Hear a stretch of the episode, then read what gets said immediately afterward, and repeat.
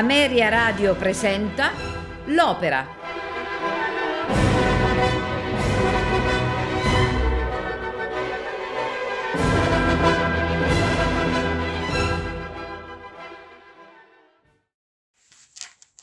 Negli ultimi giorni del 1829 Bellini si trovava a Venezia per curare l'allestimento del Pirata, che sarebbe andato in scena alla Fenice ai primi del gennaio del 1830.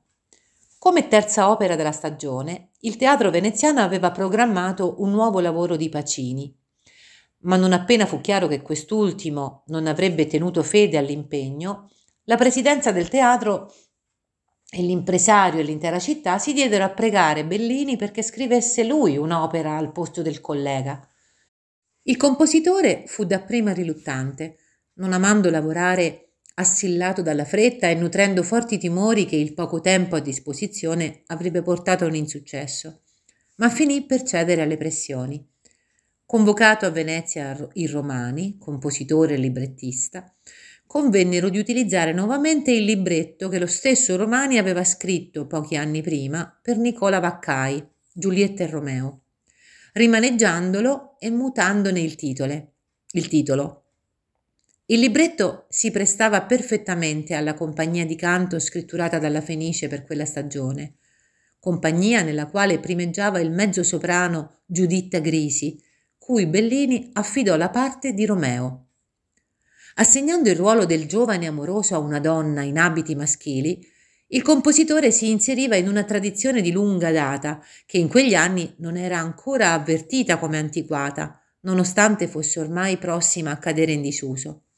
Per parte sua, anche Bellini intendeva rielaborare materiale già pronto.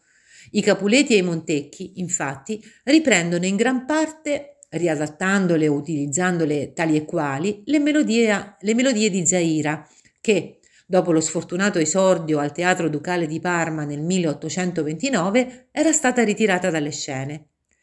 La nuova opera fu portata a termine nel giro di un mese e mezzo, un tempo insolitamente breve per Bellini, che accusò lo sforzo con tensioni nervose e problemi di salute.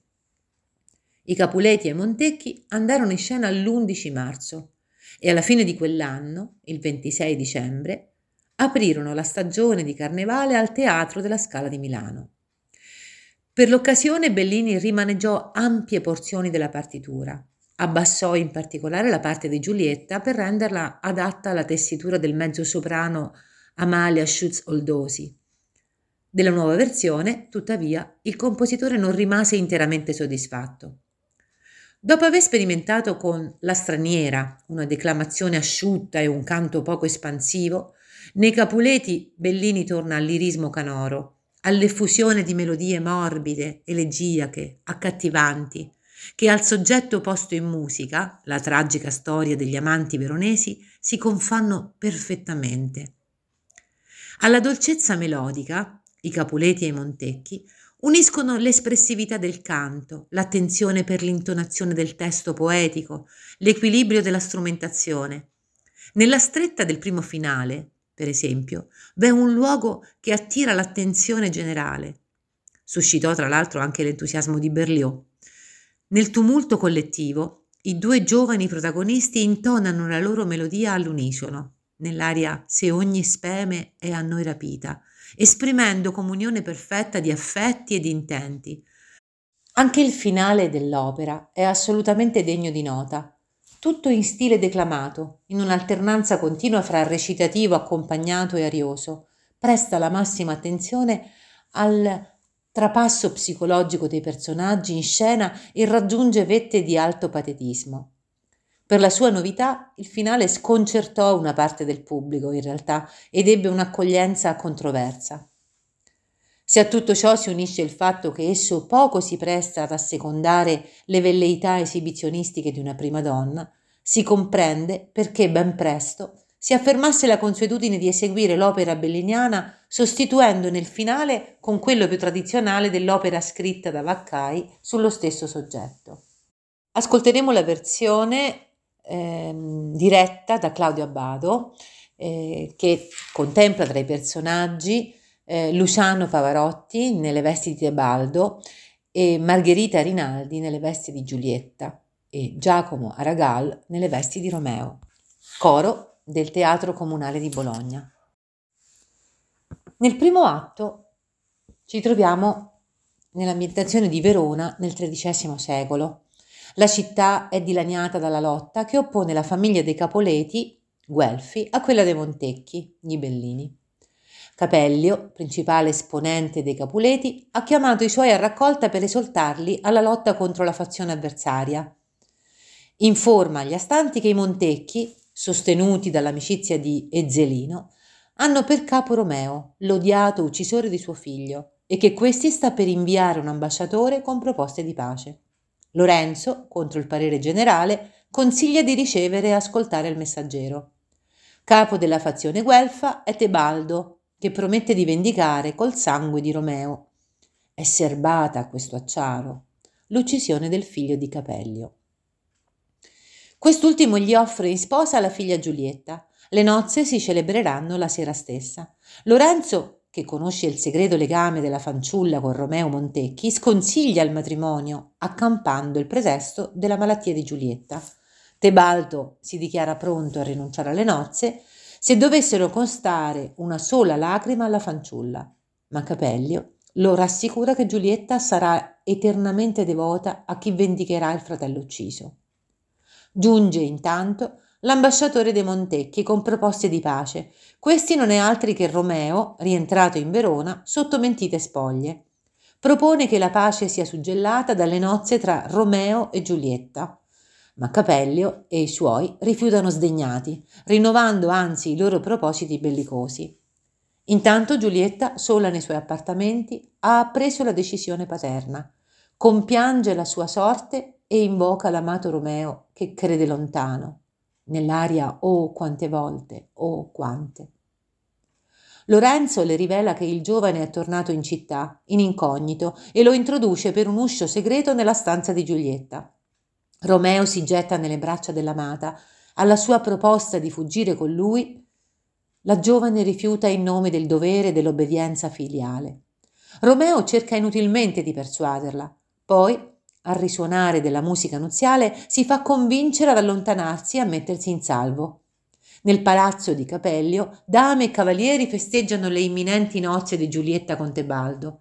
Romeo, introdottosi tra i convitati in abiti guelfi, confida a Lorenzo che nel frattempo 1000 ghibellini armati sono penetrati in Verona, pronti a cogliere di sorpresa gli avversari. Lorenzo cerca invano di convincerlo ad allontanarsi da Verona e a rinunciare ai suoi propositi. Si ode un tumulto. Un gruppo di Capuleti è assalito da alcuni Montecchi in armi. I convitati fuggono, Romeo corre ad unirsi ai suoi. Mentre si spegne il clamore, giunge Giulietta in abito da sposa, in ansia per l'esito dello scontro. Romeo la raggiunge e cerca nuovamente di convincerla a seguirlo, ma irrompono Tebaldo e Capellio alla testa dei guelfi armati. Romeo, riconosciuto, riesce a sottrarsi all'ira dei nemici solo grazie all'intervento dei suoi.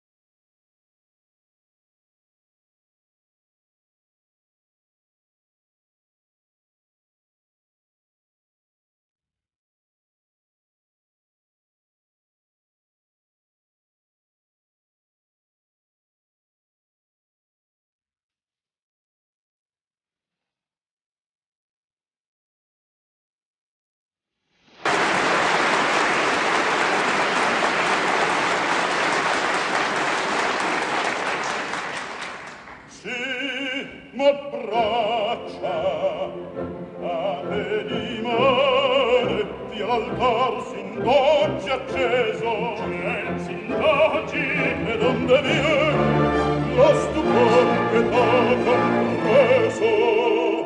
Ah, signor, da febbre ardente m'est afflitta, e ogni or giacente ella il sai potria soltanto irne a forza al sacro altar, irne a forza al sacro altar, irne a forza arrivan il partire al velo.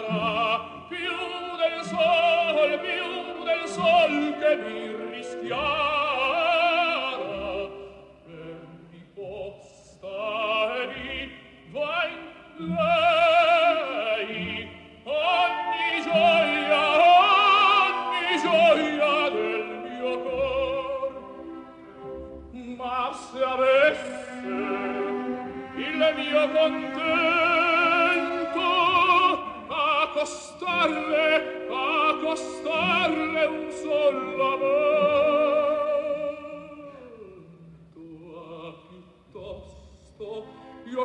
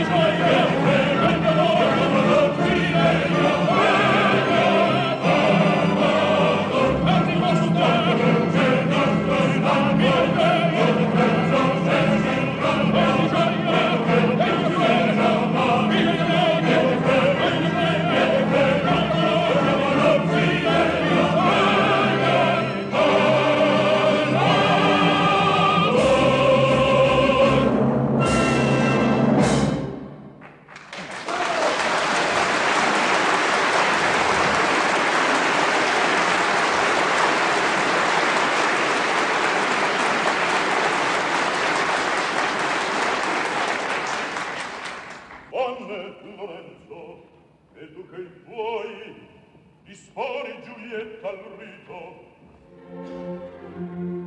Anziché il sol tramonti, compiuto il voglia, obbedisci. Ah, signor! Ti rassicura.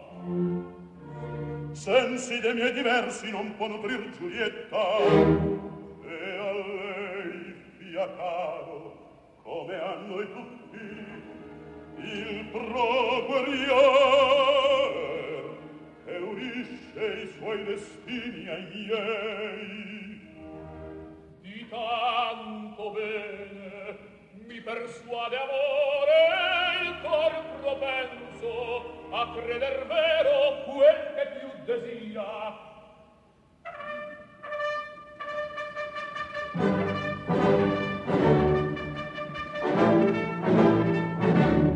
Ma già per noi s'avanza il nemico orator.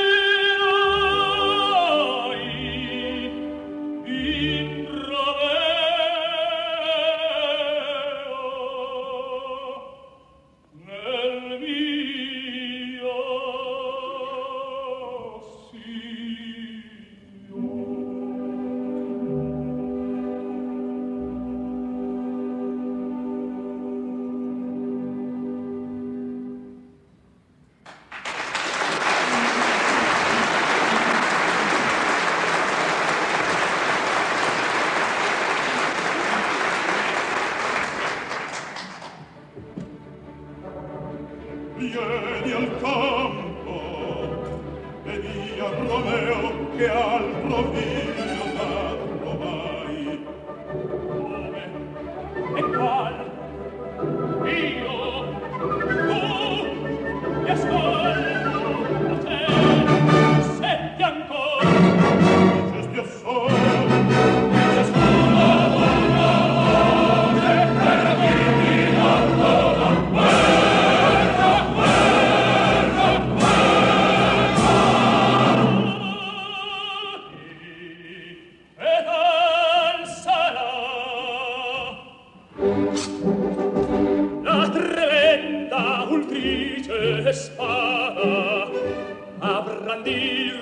Romeo s'appresta e qual volore funesta mille morti apporterà, ma v'accusi al cielo irato tanto sangue in van versato e su voi riva il sangue alla madre posterà e alla madre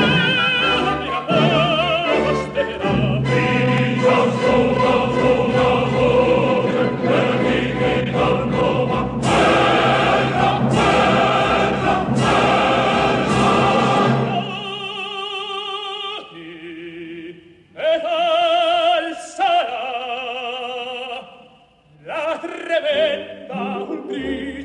spara avrà dir Romeo s'appresta e qual folgore funesta mille morte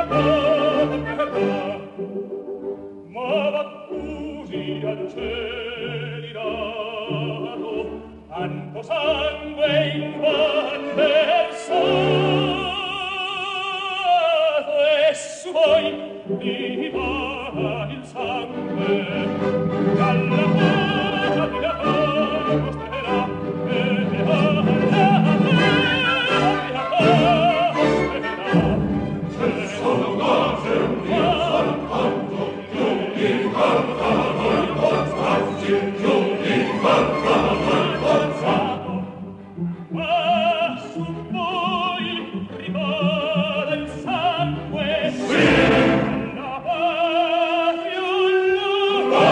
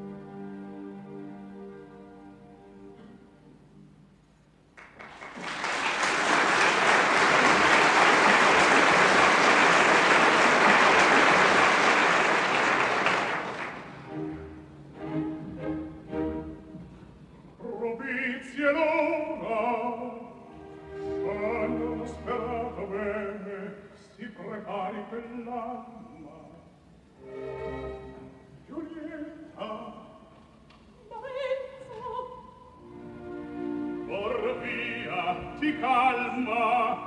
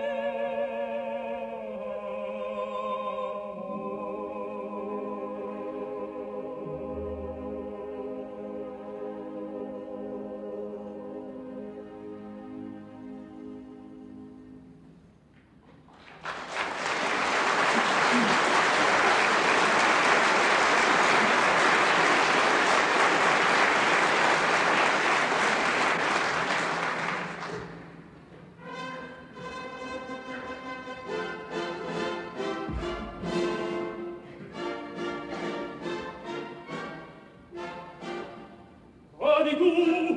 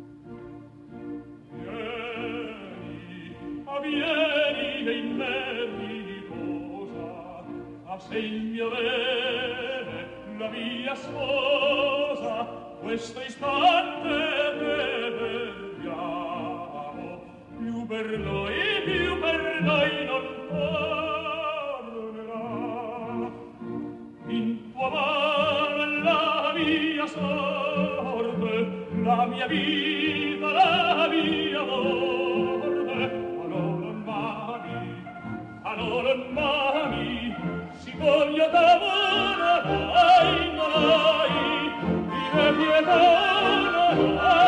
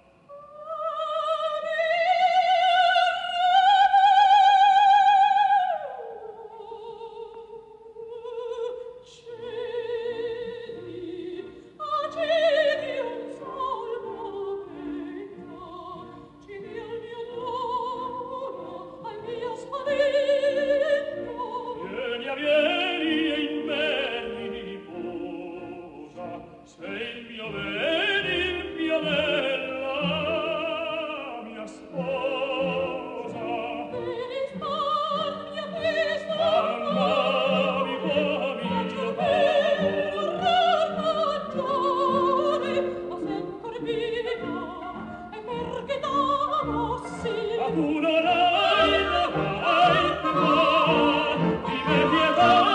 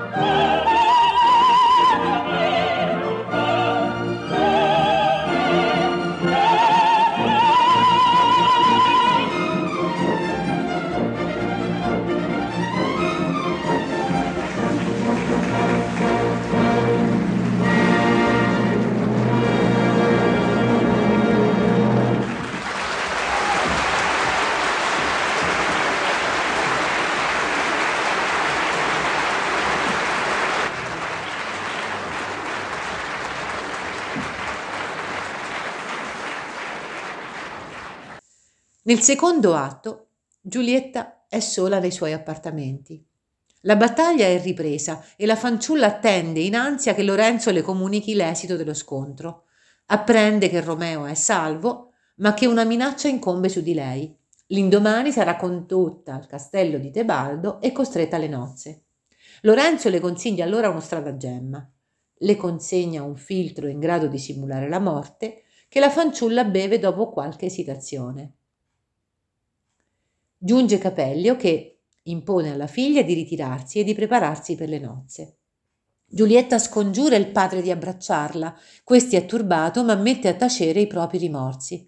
Manda a cercare Tebaldo e gli ordina di sorvegliare Lorenzo, di cui comincia a diffidare. In una via di Verona, intanto, Romeo, allarmato dalla mancanza di notizie, è in cerca di Lorenzo. Si imbatte in Tebaldo che lo sfida a duello. Con l'aria stolto ha un solmio grido. Ma sul punto di battersi, i due rivali sono trattenuti da una musica funebre. È il corteo che accompagna alla tomba di Giulietta, creduta morta da tutti. Romeo e Tebaldo si abbandonano alla disperazione. Nel luogo in cui è sepolta Giulietta giunge Romeo, conseguito di Montecchi. Fa aprire la tomba e parla in delirio all'amata. Ordina ai suoi di allontanarsi e invoca nuovamente la salma di Giulietta. Nell'aria de tu bell'anima, e si avvelena. Giulietta si risveglia pronunciando il nome di Romeo, scorge il giovane ai piedi del sepolcro e pensa l'abbia raggiunta perché avvertito da Lorenzo. Appresa la terribile verità, i due amanti si stringono in un ultimo abbraccio. Romeo muore e Giulietta cade riversa sul suo corpo. Giungono i seguaci di Romeo, inseguiti da Capellio e dai suoi. Di fronte alla tragica scena, Capellio sente ricadere su di sé tutte le conseguenze dell'odio tra le due fazioni nemiche.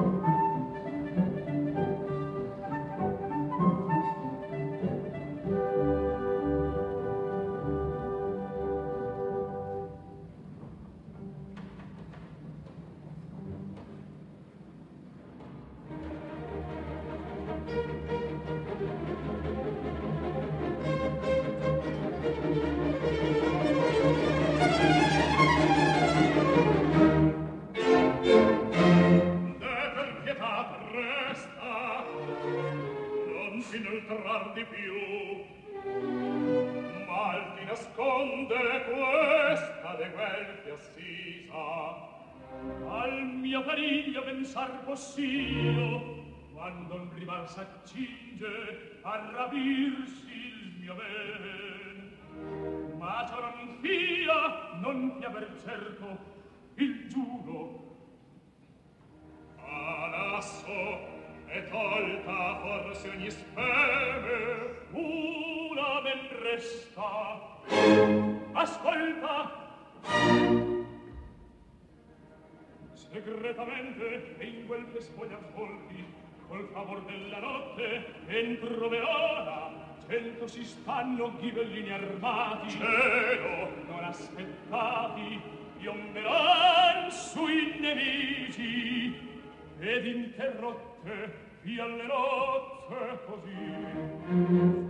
E me di sangue strage, complice fai, me traditor di questa famiglia rendi. Ebben mi svela e salva il mio rival così.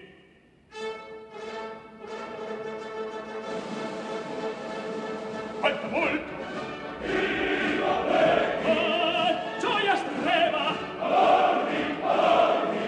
Fuggi! Corri! Alle vostre, ma io già torno a vendicarmi!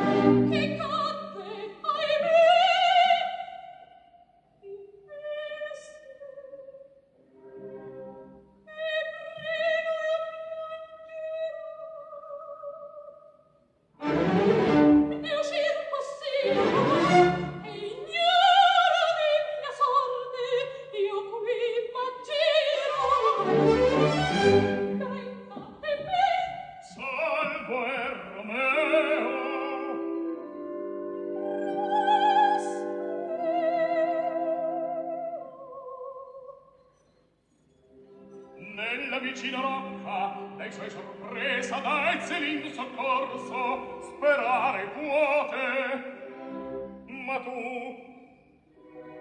lassa in breve di Tebaldo al castel tratta sarai, se in me non fidi, se al periglio estremo con estrema fermezza or non provvedi, che far averla hai tu coraggio e chiedi, prendi al filtre questo e si possente e sembiante amor e sonno produce, a te creduta estinta tomba fiatata né paterni avelli, chiedi tu al tuo svegliarti sarem presenti il tuo diretto Dio, non paventar, brevi, arretri,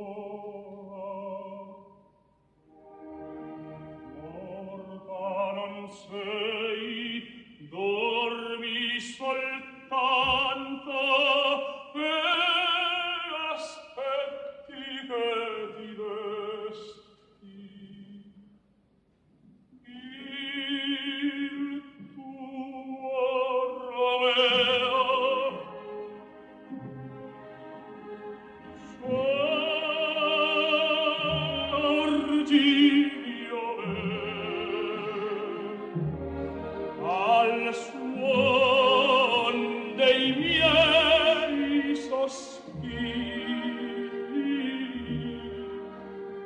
Ti chiama il tuo Romeo, sorgi mio bene,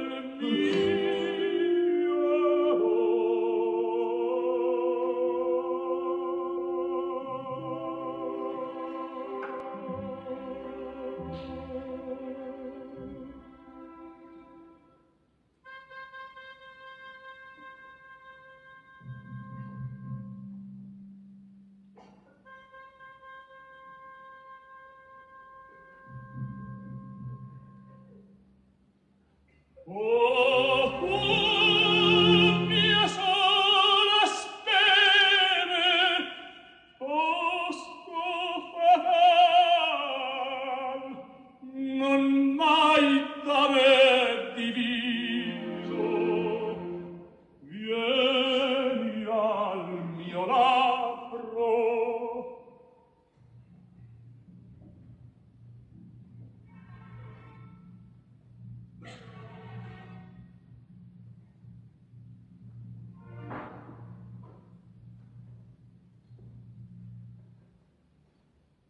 Raccogliete voi l'ultimo mio sospiro.